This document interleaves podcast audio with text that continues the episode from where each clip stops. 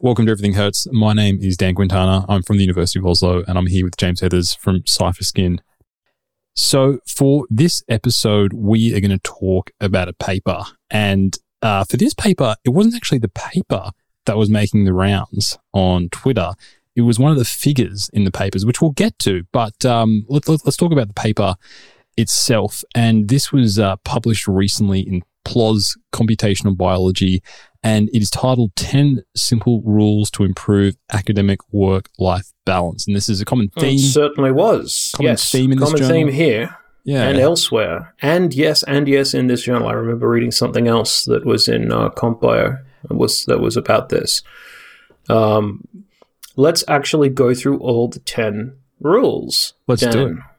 I mean, that's a nice way to structure a paper if we're going to put it in a goddamn podcast. So, like, break it down into subheadings. Like, hey, we don't have to write our own today. They're doing our job. so we've got uh, we've got four authors here, and they're all co first authors, um, which is which is another another discussion. Um, but uh, Okay, so I'm going to let that slide for today. Continue. the the introduction it makes for very grim reading about um, issues about work life balance in academia. Mhm. So you can have a read for that yourself. Uh, but let's jump into the rules um, that the um, these authors have put together. Okay, first rule: long hours do not equal productive hours. James. One of those things that continually needs to be said because it continually needs to be heard. Um, completely true. Completely and entirely true. Um,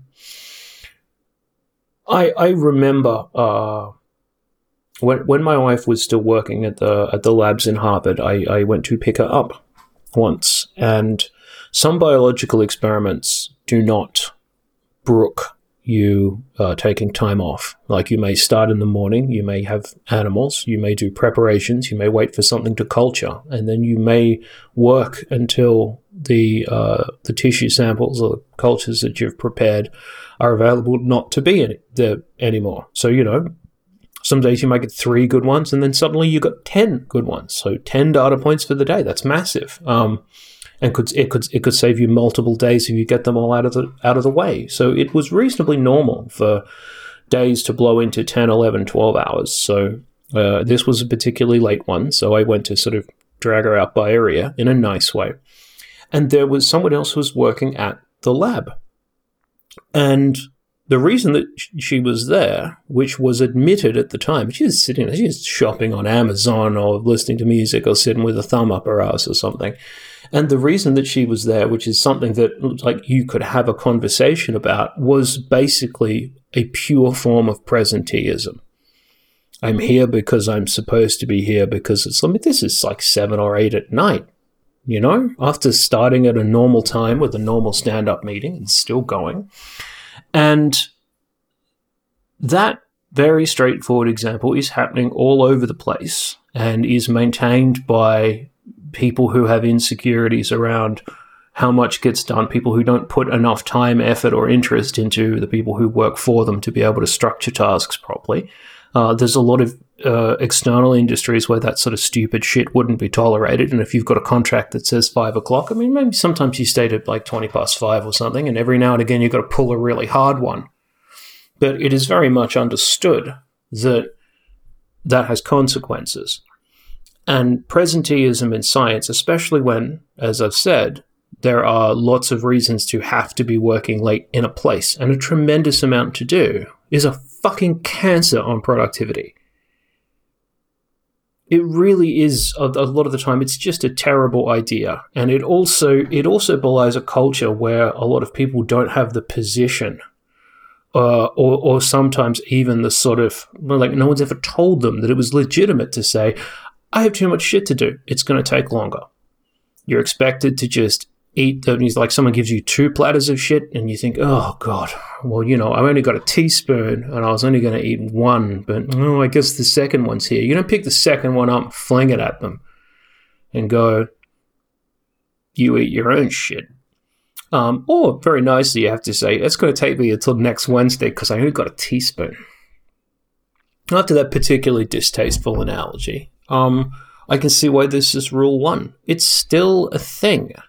This fucking deeply backwards 1960s kind of idea that suddenly more will get done if we just create the social expectation that people can be here longer. I mean, it wouldn't work with teenagers. Why the hell would it work with adults? You think people have forgotten how to skive off secretly? you just you're just devaluing the time on. So yeah, I'm I'm fine. I'm fine with this, and I'm fine with it being number one. And it does need to be said in something that's being read by people who are ECRs, because they need to know that it's something that has to be managed. And if it's not being managed in front of them, then whoever is supervising or working with them is doing a bad job. Sorry, Maybe it's the supervisors that need to read this rather than the ECRs, though. The ones who actually well, give those expectations. I had a prior. You'd hope so. I had a, I had a pri- you'd hope so. I had a prior position where the this was the expectation. Um, you know, you had your contracted hours, but you should do that little bit extra on top. Um, but there's nothing to do. Mm. So, what I found, but, but, but back in the day, back in the day when Twitter was was very much text based, some some genius had come up with a Twitter app which was disguised as an Excel spreadsheet. So all the updates you would see, the first column would be the user and the second column would be the actual tweet. And that's what I did. I was people walking past like, oh, this, this bloke's at it again with his Excel spreadsheets, but it was actually uh, I was was, I was actually just uh, scrolling on Twitter purely because there was nothing to do, but I just needed to sit there to actually demonstrate that I was still at work, and it was ridiculous. It was just, it was so stupid. Yep. And I, I would strongly make the argument that if you'd spent that time literally watching television, you would be better equipped mentally to go back and do exactly the same thing exactly. tomorrow. Exactly.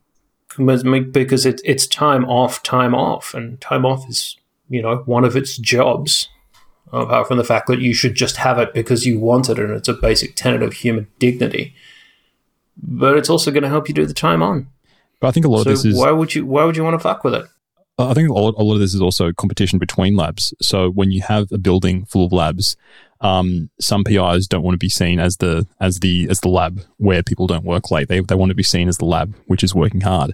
But I think all this is pretty silly because if you actually know that um, these long hours aren't going to necessarily lead to, to, to better papers, if you have a well rested lab, you're going to be more productive. So you're going to give yourself a competitive advantage. So you're kind of shooting yourself in the foot.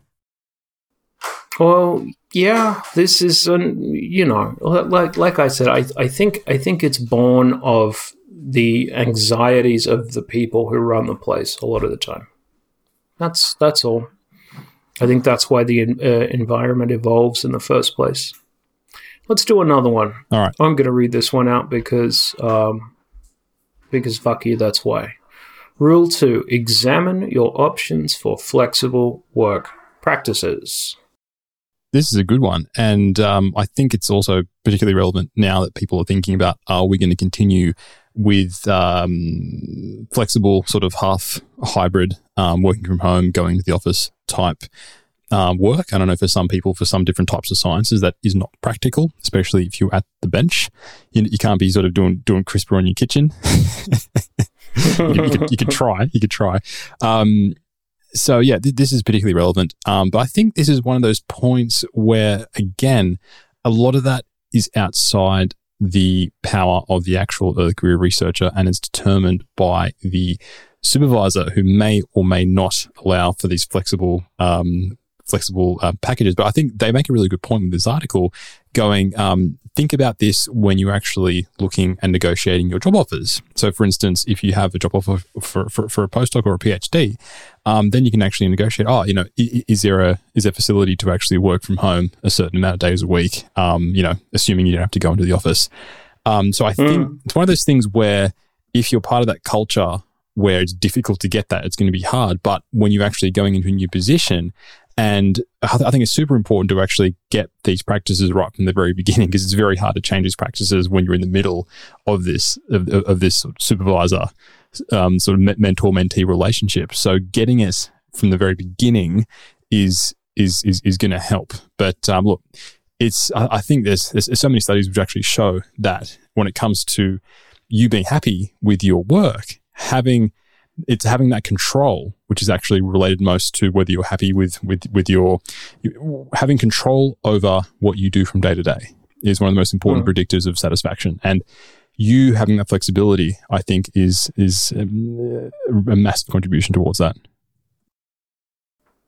Yeah, fair enough. I mean, it's it's one of the few things that people still get to cite um, when occasionally uh, someone who has a, a stable uh, mid mid career or late career job. One of the things that they all still occasionally say they like when they're not complaining about the other pieces is I still appreciate the flexibility. Yeah. If you have to make that argument, um, something that I've said before, and certainly something that's been said to me, is um, I'm a lot more productive I'm a lot more productive without distractions. If you've got something you know you can dig in on, and you know you can make a lot of progress, and you just don't want to be interrupted. It's much easier to not commute. It's much easier to not talk to people. Uh, it's much easier to have all of your food in your fridge. Um, assuming you live somewhere that isn't terrible, of course, which is maybe you'd, maybe you'd want to maybe you'd want to come to work. But that's that's the whole point of the flexibility and actually being offered as an option. But again, handled right, this is in the interest of the people who run the place. We're not we're not we're not going to get away from that. I have a data scientist now um, in my job. Um, I prefer it when he works from home. He just doesn't live close enough to the office that I'm not wasting his time. Every day, in the car when I don't have to. I know more or less when he wakes up and more or less when he goes to bed because we talk on the internet and I don't try and I'm, I'm super flexible with it because everything gets done and he's got a lot of other stuff to do. If I was a hard ass about that, I guarantee you I would get 60 to 70% of the same amount of things done. So I've got one rule, which is just tell me, like, oh, you got to go and do a thing? Right, tell me. Okay. Is it reasonable to get all of this stuff done? But also, the thing is, you've got to continually create expectations. Are we going to get all that stuff done by here? Uh, yes, we can do that. All right. Are we committed? You sure? Yeah, it should be. It should be no problem. Um, because of this and this. All right. Well, if that's the case, then you know you figure out how to get there. You know, does that mean taking ninety minutes off over lunch to do a thing? Yes. All right. Hit it on the flip why the fuck would you get invested in it? Like I said, it's again, it's an insecurity thing. So there will be formal, and especially universities, they've had all this fuss. Oh, we're going to do distance, we're going to do remote, we're going to come back, everyone's going to get the plague. No, they're not. Everything's going to be fine. No, it isn't. Oh, we can't sell residential dorms and make a lot of money. Oh, people aren't enrolling. Oh, the faculty hate teaching online. Obviously, it's very complicated, but what it means is there's probably a formal policy somewhere. It means that there's there's going to be uh, guidance that has to be set at an organizational level. Find out what it is. It shouldn't be too hard. I know people don't like reading the terms and conditions, but it's a habit you should definitely get into. Find out what that shit is because it might be able to help you. Read the next one, Dan. Rule four commit to strategies that increase your. No, sorry, I've skipped one. Rule three set boundaries to establish your workplace and time. I was waiting for you to finish rule four and hoping that rule three was pay close attention yeah. to detail. And yeah, call myself. Well, yeah, set set set boundaries to establish your workplace. And yeah, this is this is this is all boilerplate. Um, ask ask people not to talk to you past a certain time. Turn off email notifications after a certain time. Uh, set an example. Try to yeah un- unfuck pieces of your house so you can relax in them. I mean, it's all it's it's re- it's reasonably standard advice at the end of the day. Um, what would be a lot more useful than saying this one, though, is there are plenty of people in the world, academia and otherwise, who do not appreciate a boundary occurring around a conversation. Well, you know, I'm very junior and I wish to do this. How could you? How could you broach this how subject with me, your, your God and King? Yes, how dare you be? You're, you're temporarily challenged how could you how could you possibly bring that shit to me? So how to how to open that box and have the conversation um, with someone who may not be perfectly reasonable a lot of the time is like the actual mechanics of that would be better advice than, than, than doing the thing. But yeah, everyone, this obviously, I mean, you get the point after the, the, the first three of these. I mean, it's just teaching people like, hey, what are basic professional expectations at a reasonable job in a white-ish, collar-ish job in the developed world to do a thing? You know? So, I mean, that goes into that big bucket. I don't think we need to say too much more about it. I think, um, I, you know, one thing before we go to the next one. Um, I, I love um, a, a, year or two ago, I sent an email to someone I don't know, and they their email signature was um my that I think they happened to be. I think I was collaborating with them on a paper. They happened to be like head of department in some psychology department somewhere. And they mm. said, um, my work hours may be different from yours. I don't expect you to respond to my emails outside your typical work hours. And being a head of department, I think that's that, that's that's that's fantastic because a lot of people getting an email from the head of department would, would uh, at nine p.m. Um, might mm. feel very anxious waking up, going shit, I missed this email, and um, if I was if only I was awake, I should have responded. But doing that kind of stuff, I think if you're very senior, um, is or if you're running a lab or running a department, I think is, is is fantastic. So I love that kind of stuff. Okay, James, next rule. Rule number four. Oh, you got that right. Well, you already gave the game away, didn't you? Commit to strategies that increase your efficiency and productivity. Well, manage your time, minimize decision fatigue, collaborate, do not overcommit, discover your own strategies. Now, all of that, again, is, I mean, you can read it off the back of the self help book until you get to the last one. This is something that is said nowhere near enough. I was complaining about this, not with this podcast in mind, but because um, business literature drives me crazy. Uh, and the certain kind of, uh, they call it hustle porn sometimes, you know, as people work, work until the insides of your head turn into putty and you basically look like a pool of strawberry jam. Haha, it'll be, it'll be good. It won't. It's toilet and it's very unrealistic. Um, this is this is me complaining about it this morning. The only genuine characteristic of high performers that I'm aware of is not wasting a second's worth of thought on the minor personal habits of other high performers. I'm not getting up at four to fucking meditate, but at the same time, I don't expect you to be doing something out of curiosity at two in the morning. I'm I'm a night owl. I've always been a night owl. I have to structure my work a lot of the time around when I wake up, when I go to bed, when I expect other people to be awake. Yeah? This can be easy sometimes between cities, and sometimes it can be really hard between cities. I had to take really important calls with people in Europe at 6.30 and 7 in the morning. Now, that's the middle of the night for me. I want to go to bed at half past two and wake up at nine. My body does that. If you left me in, you know, those uh, experiments they did in the underground bunkers. I love it. Like circadians. Didn't they have like a bi- bimodal distribution? They people woke up in the middle of the night and had a snack and went back to sleep again. Um, I, I don't. It's actually a surprisingly long time ago uh, that research, but it, it's um, it, it's certainly worth rereading. I, I should at some point in time, and you know, when people say it's a strategy that works for you. Now, if I read this thing that says, wake up, four o'clock, meditation, 405, um, uh, go for a run, 430, uh, 515, emails. It's like, did you not have your shower, you sweaty motherfucker? She's like, you should say smelly emails. Uh, like five fifteen, do emails. Seven o'clock, go to work. Uh, ensuing twelve hours, master the universe. Uh, fucking drive home, talk to your family for a regulated period of twenty minutes. Seventeen um, minutes exactly. Then, yeah, yeah, yeah. Get some macrobiotic sprouts, shove them up your ass.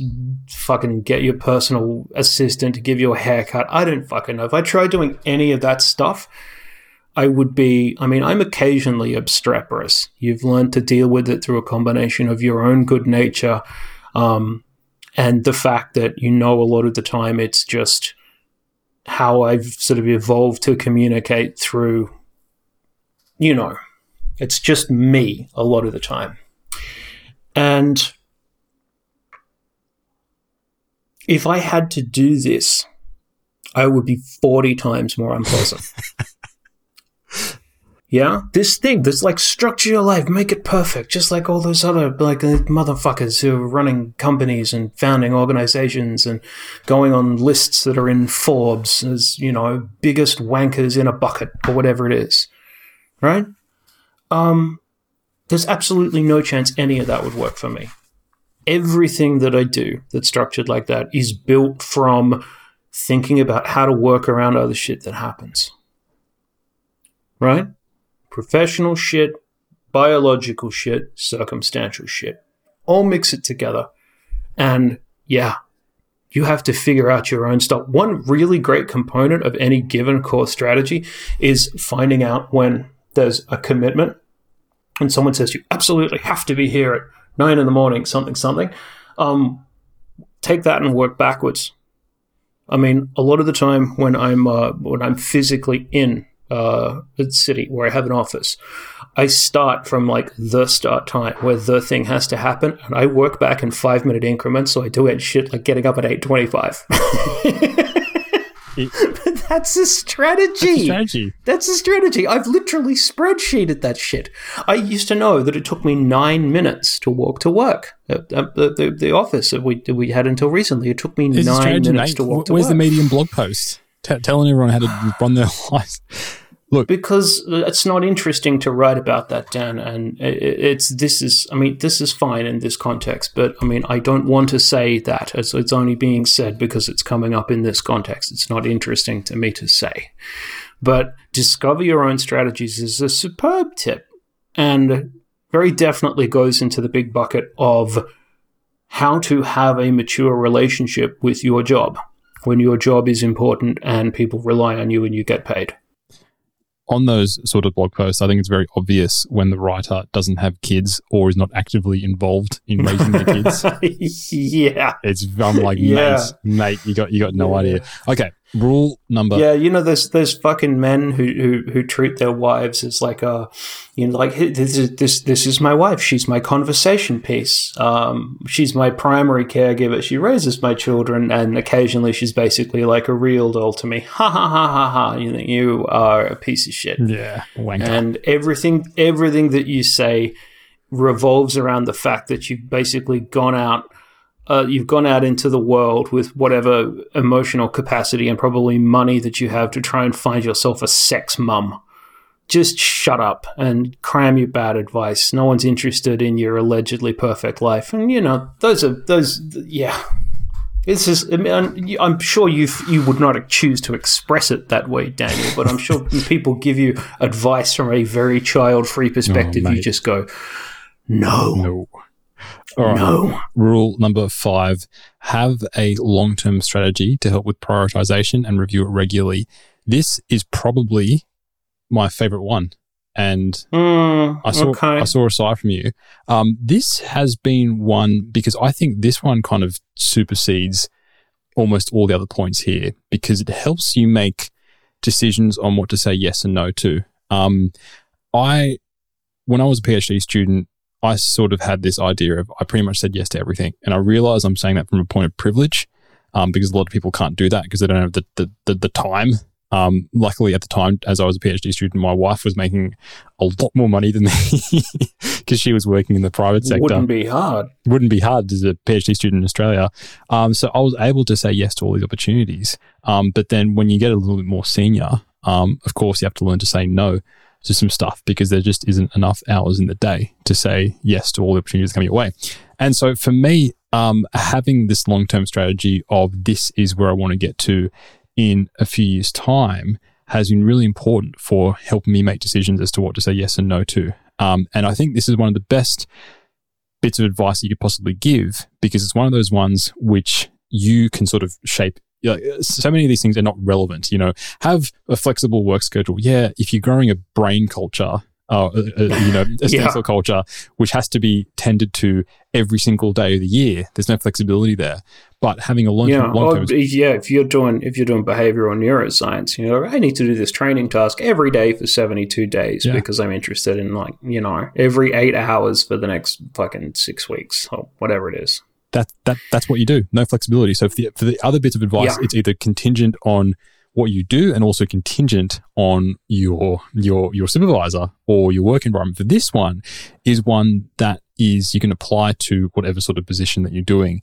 And it's something that's really helped me. So that is why I think this was actually my favorite rule. And I, I saw you rolling your eyes a bit, James. That I, that I was well, yes, I'm, I'm rolling my eyes at you largely. You love planning and long term strategies, and you're very invested in your success. And it's all tremendously mature and annoying a lot of the time. I mean, I'm sure it works. It's just also irritating. So, so you um, don't have long term plans? No, no, I, I, I do. But here's here's here's the problem. The the the tasks that are in this you may not know how to break them down.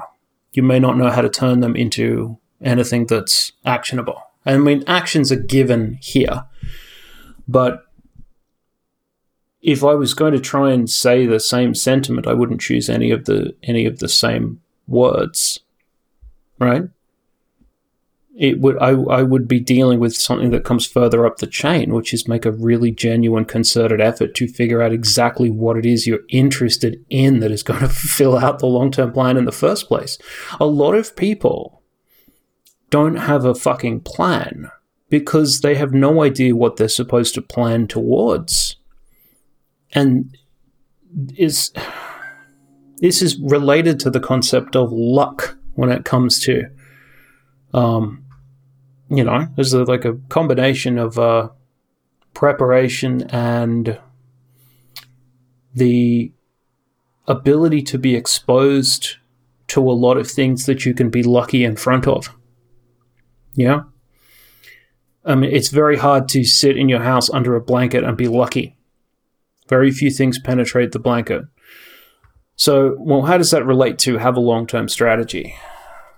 I think it means if you, if you need the, the thing that comes before have a long term strategy is have a north star of where you wish it to go in the first place. I mean, this is the mechanics of how to put that together. And I think people miss something earlier up the causal chain honestly, I think that's the center of the problem. Because, I mean, if I said to you tomorrow, okay, Dan, you have to go and become a certain kind of data scientist at a certain kind of company to do a certain kind of thing, right? You would immediately figure out how to prioritize around that. Even if it was extremely unfocused, you go and learn the right stuff, you go and try and talk to the right people. Um, you probably practice the, the, if you wanted to get the job, you may practice the interview that you could expect. You may practice for doing uh, coding interviews, for instance, which are very common uh, in in jobs like that. You you may talk to someone who's a resume consultant. Now, all of that's the thing here, but I mean, the only reason that it's possible for you to immediately come up with all of that is because I've just told you what to do,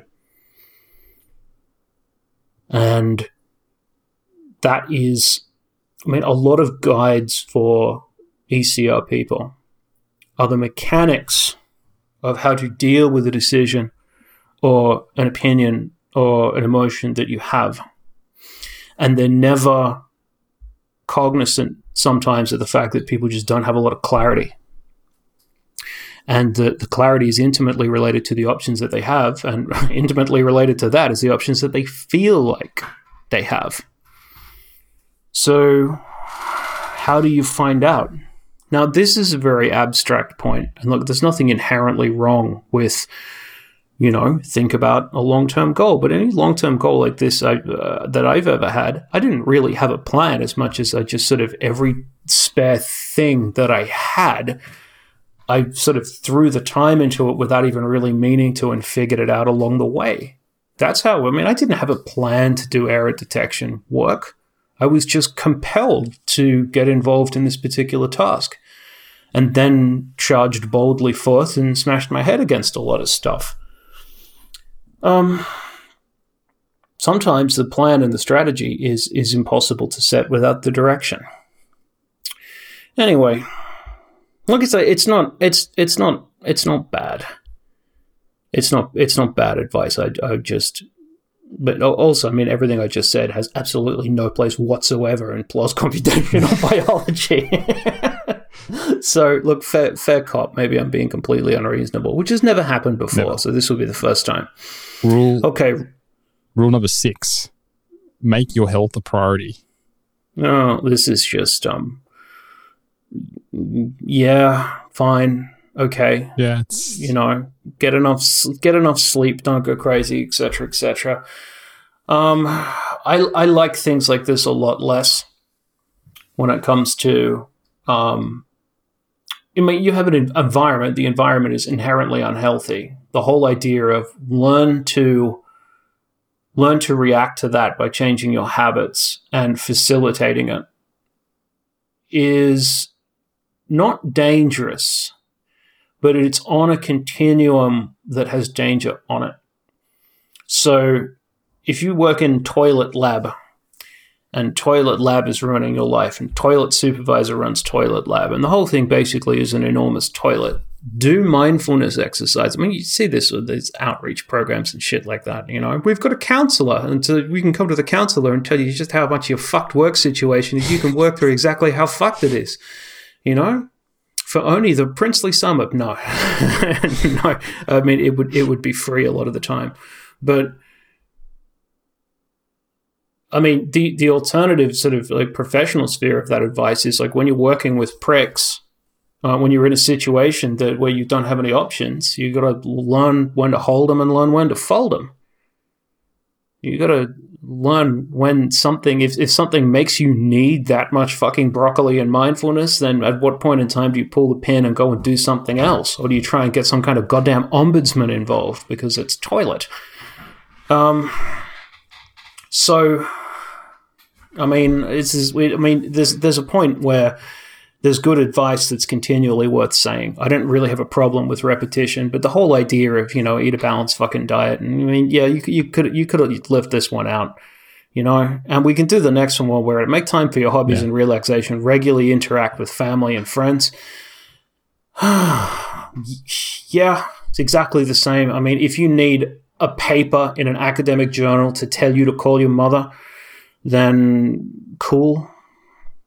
Um, but I can't really relate to that. So, uh, can we just go straight to rule eight? Rule eight: make time for volunteer work or similar commitments that are important and meaningful for you. I, I guess these are related to the previous two points as well. A bit more explicit. Yes, but it's also the thing that I think that there is. I mean, I've done a lot of volunteer stuff, mainly cat related Cat volunteer shelter. stuff. As anyone who, yes, yes, I've been there for a very long time. Um, and yeah, there's a only a small amount of it is taking photos of kittens. Usually, it's more the sort of uh, like shoveling shit and lifting boxes kind of uh, end of proceedings. Um, whereas you can imagine, as a gentleman of size, um, these things that can, contributions occasionally come in handy. Um, one thing volunteer work can do is fuck with your perception of the whole idea that everything needs to be valued and structured and whatever. A lot of the time, it's very open. It's it's quite sort of stochastic. You go because it's and, and you you find yourself sort of settling into it, where you you end up looking forward to it, even if it's tasks that you wouldn't enjoy in your own house. And there's a degree to which I, I think it is it's almost like a once the sort of habits formed, it, it fucks with your perception of what work is in the first place. And it changes your thinking a little bit. And obviously, I mean, I don't need to go into uh, it's nice to help charitable causes. I mean, that can go up with rule six and, and, and make sure you eat lots of fucking um, monounsaturated fats and fucking whole grains, whatever. Um, it's it, it's it's a good it's a good diversion. I'm I'm a strong believer in in donating time to structure that's elsewhere like that. And it is also something that I think a lot of people haven't thought of in the way that it's occurred to them to get more sleep. It probably hasn't occurred to them to go to a dog shelter and help out. Um, I, I, I, I, I like this. Yeah. I think one thing, Okay. I think one thing, one thing that's important for me to the next one is doing something which is kind of outside of academia because you can say I'm going to volunteer. Oh and do, God, yes. I'm going to volunteer and do this thing, and you know, volunteering is great, um, but if possible, doing it outside of academia um, would be could, could could be a good thing because those things will just it's it's it's too easy to to meld together. Okay, rule number nine. Yeah, that Um, and if you're working in an animal shelter and you go in and there has been an accident, and trust me, this involves sometimes can involve multiple animals at both ends, especially kittens in cages. Oh my god, you don't even want to know. Um, yeah, the last thing you're going to be thinking about dealing with something like that is that fucking paper you're writing. That's a good diversion, and you'll be helping the kittens and all. So yes, fine, accepted. Win win. Rule number nine: seek out help, seek out or help create peer and institutional support systems. I like this. It's not the sort of thing that you often. Well, why why are we here? yeah, exactly. It is, it is not the Mm. sort of thing that you often see within these uh, advice pieces. Um, and it's yeah, it's not just. A, and if it doesn't exist in your organization, then create it. I quite like that, and it's something which is low friction. We have Slack, we have a number of different platforms in which you can actually create these support systems. Um, Oh yeah, there's some there's some big Slack groups. When this comes out, let's let's let's get a let's let's get a Malone going where Yeah. people can um people can post up the you know, uh, various groups for various sort of demographics of support. I assume most of them will be the sort of early career kind of demographic in some context or another. Um, there's lots. There's lots. Um, and do you want to do you want to know something really uh, something uh, that, that that makes these things really super fucking useful? Bear in mind that having a community at 800 people to talk to is super fucking valuable when you're doing something like looking for a job. uh, Yeah. Um. The yeah, it is. yeah, no, I'm, I'm saying I agree with you. is. So the people people who are going to help you. I mean, it's it. Th- there is um. Oh Christ! I've forgotten the exact name because it's super anodyne, but it's a sort of a women in sports science, kinesiology, something something group. And I know someone who's in it. And the first, like the first thing I did when I knew I was going to do a new hire, the first thing I did was ask if there was any way I could put it there because someone who's already in that environment is thinking about that, that stuff like mentally we're going to be super aligned Mm. yeah which is the thing institutional support structure help people something and but at the same time we're all interested enough in this to to, to like talk about it that feels like that feels like a great place and i had a great candidate and she took a postdoc elsewhere Good idea, though. Um yeah yeah it, it, it was. And then the, the proper job search kicked off and I, I didn't get I didn't get to repost it. But um ah I, I, re- I really wanted to hire her. Um she was uh, like her experience was bang on. And that is that is where she came from. So people people like me also think that those things are resources for um you know if you're going to have the right kind of parameters i mean what are, what are we here complaining about as we gradually age? I don't think we're going to change our perspective on it too much. I- um I quite like this. have you heard no go on go on. I, I quite like this point because they, they, they wrote something that I was kind of thinking as I was reading through the article, which was a lot of this stuff is constrained by lab culture um, or by just general pressure from the academic system. And they write in this paragraph, and I quote, finally, if your ability to effectively implement the advice in rules one to eight is constrained by the culture in your lab or pressure from the academic system, seek support from mentors and advocate for yourself and for the change you would like to see. Hmm. Great. Rule number yeah it sort of under undercuts a lot of my complaining but i mean you know yeah this is uh, i mean that's that's it's also a, it's a very it's a very short pin to um i mean that that process in and of itself like how, how to handle the kind of human elements of that is i mean that's that's the thing you're going to be texting your friends about in the middle of the night not whether or not you ate the fucking broccoli go on dan Yeah. Rule number 10 open a dialogue about the importance of work life balance and advocate for systemic change. Yeah, talk about all the talk about all the above. Sure. Mm, yeah. You know, join join a graduate postdoctoral researcher associations, jun, uh, unions, or work councils to act, uh, actively pursue, etc., etc., etc. Yeah. So, I'm not saying don't do those things. I think people should do those things. I mean, I was in a postdoctoral association. I was in a union in Australia, uh, the NTEU. Um, bear in mind that where you are and what you think is sane, sensible, and progressive local policy will be seen by people who don't like you through a lens of agitation. I'm saying don't do it. I'm saying figure out what you're getting yourself into. If you're going to go around when it comes to these things and plant flags, just from the basis of you want to know where it could end up before you start. Which is advice that I would give anyone about just about anything. But what I, the reason I'm saying this is I've seen this go badly.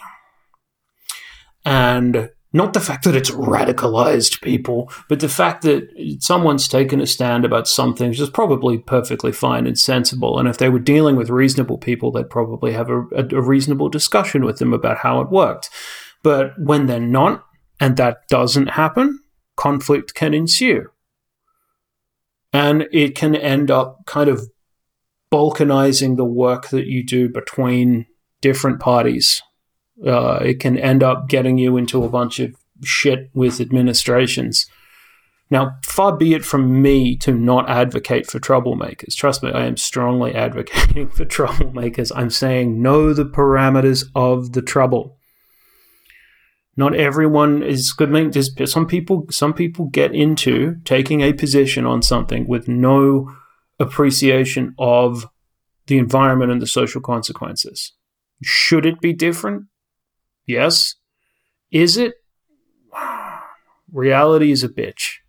And a lot of people I found this these continual discussions in the US about the you know the far left Malones and the academy and the fucking what, what's what's the, the the thing the critical race theory what's his name it's a big old conversation um no one who was against it could tell you what it was. Uh, they just knew that they did. They just knew that they didn't like it very much. Um, I assure you, your university is not run by wild-eyed communists who sit down in board meetings and talk about rep- rep- reparations and fucking uh, issues of social justice. It's a fucking company. It's run by people who used to run banks uh, and hedge funds and other large organizations that have multi billion dollar budgets and fiscal projections, and they think about everything at a macro scale. It is an institution like every other thing that makes and spends money in the corporate world is an institution. They think differently. They are not your friends because that's not what they're paid to be. You are paying them money or they are paying you money in some kind of uh, customer client employee employer relationship thing. They're not part of your mental world. It's just where you happen to do your stuff. Right? And there is a huge mis. It's just like the whole idea of oh, the crazy left wing institution. I mean, Harvard's pretty much a fucking hedge fund at this point. take all the endowments and shit, and you stack it all up together. You look at how they manage it and what it does. Yeah, it's basically a hedge fund that also happens to own books. Right? That's not some crazy institution that's interested in the center of progressivism at a core organizational level. Now, it's going to be plenty of people who are, especially people who are paid to do that, you know? So you could have a great conversation about some of this with a diversity officer, but remember, even if it says it's a nonprofit, it's a fucking company. Right. That felt important. Before we finish up, let's talk about figure one. And this is a figure which um, they've put together time management, time management charts to help monitor workload and prioritize activities. And they show you some uh, some suggestions for um, academics across different career stages, from being an early career student to a postdoc to an early career PI to a mid career PI, mid to later career PI. Um, so yeah, and and you um this this is how this is how I actually discovered the paper was people tweeting about this figure. Well, I, I didn't. Yes, this is this is how I discovered the paper, and I had a I had a good discussion with the author after this. I didn't see it as a, someone someone turned this into a meme, and then someone turned that into a meme. I saw the meme I before I saw the paper. I didn't see. I, I saw. I saw. I saw the meme before I saw the paper, and I, I had no intrinsic knowledge of where it was from. And I made one about being in a startup. Um, Did you? I didn't where see that the, uh, I saw the parent oh, it's like, just it's just just it, it's it's it's a silly thing, Dan. I make the largest category, or the the one that I think is replacing sleep here, is being on the phone and saying, "Can you hear me now?" um, because I mean, it's it's a startup thing. There's so many people that you like. You know, you're talking to someone. They're in a different city. Something's moving around. They're here. You're there. You're continually moving between different formats. And I mean, academics complain about this. Trust me, you have no fucking idea you're alive. Um, when like multiple times a day, someone somewhere, different cities, all the time, six, seven times a day, sometimes all over the planet, all over the country, shitty phone reception, shitty mobile internet, and you just end up saying, Can you hear me now? A lot over and over and over again. And that was funny to me in a very minimal kind of way. Um, and I had absolutely no idea it came from an actual paper.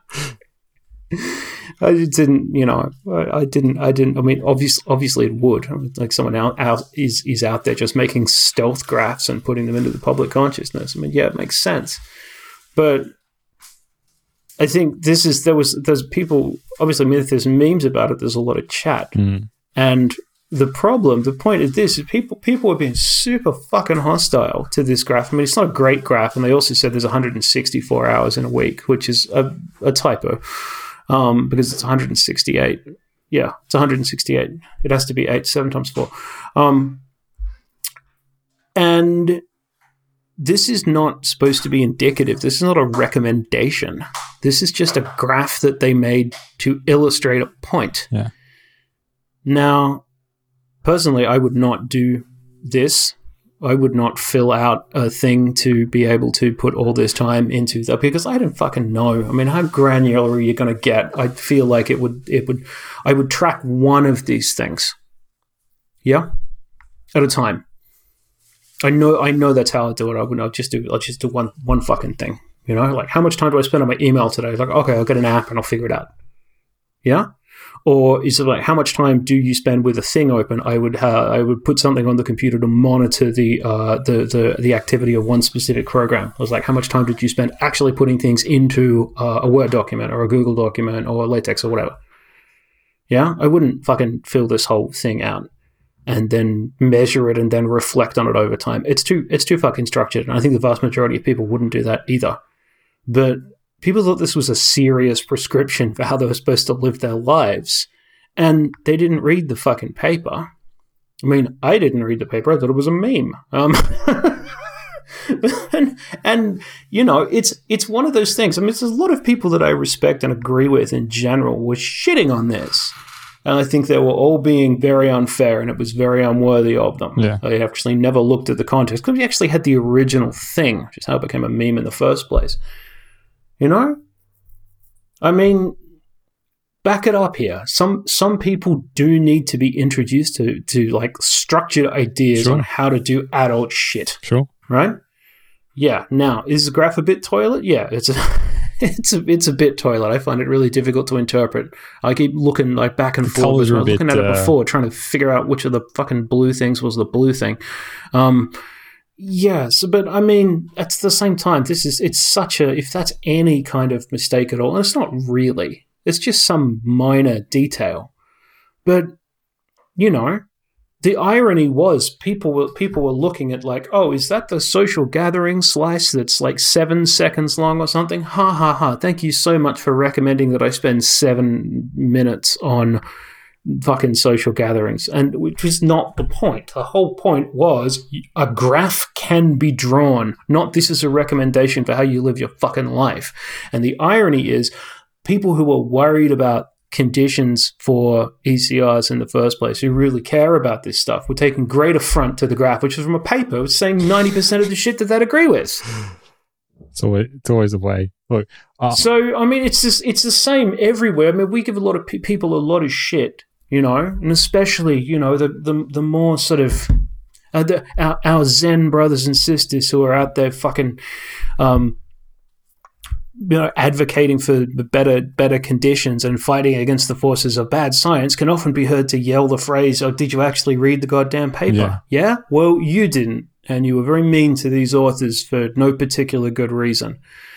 Um, and it's a silly thing, and I'm sure they'll be over it in a couple of days. But I mean, it's it's it's it's reasonably it's reasonably indicative of how people lose their goddamn mind on the internet. Um, look, and you know that that all being said, I'm never going to manage my time like that in one specific thing, ever. I'm not. I think those those It's not an ac- it's not an activity that I will do. I would I would sooner build a piece of hardware to do that for me from scratch than actually go through my life and annotate it in six minute fucking intervals or something. but th- there is a, there is really great software out there which automatically does this for you. Um, I, forget, I forget the names of it, but you can do those Good, things. good, good segue. Yeah, you can. There's a lot. There's a lot of things that'll monitor processes on your computer just on a basic level. Won't collect any data. They'll tell you like what's open and Yep. when. Really handy stuff. You can, Um, you, so so if yeah, if you're actually interested, um, then like pick the couple of things that matter the most. Jesus, you know. It's like, oh, I've been at this party for four hours and twelve minutes. I'll write it in my notebook. Fuck that. Think about what like the primary core of like there's one indicative category in something like this. I promise you. Yeah. Yeah. um, you can Look learn at that. from you know what apps you're using, what websites you're going to the most, um, and how you're spending your time. I, I think, and yeah, I mean, it's, it's Yeah. There have been some automated features that have tried to do this. Outlook occasionally tries to tell me some shit about what I did. Um, and it's wildly inaccurate.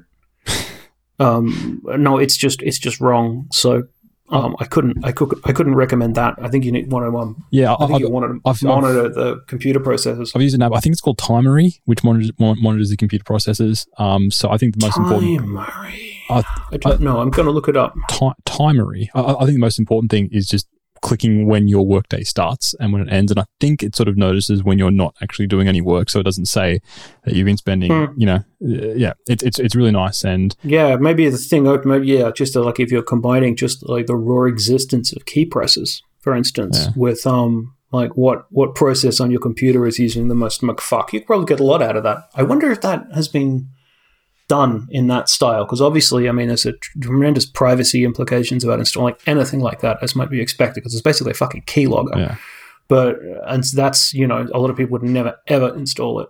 I think but from memory, the, just the amount of keys pushed on aggregate. Ah, it could it could work. from, from memory, the algorithm's pretty good, and um, I've I've used it, and it's it's it's just a nice way of seeing how yeah, pe- people brag. Oh yeah, I, I spend forty hours a week writing manuscripts. I know you don't, mate. You spend forty hours a week making Facebook memes, but actually doing this kind of stuff, you can see where where you are spending your time. It's really handy. But we Oh, you get you're so old. You just picked Facebook as a place for memes.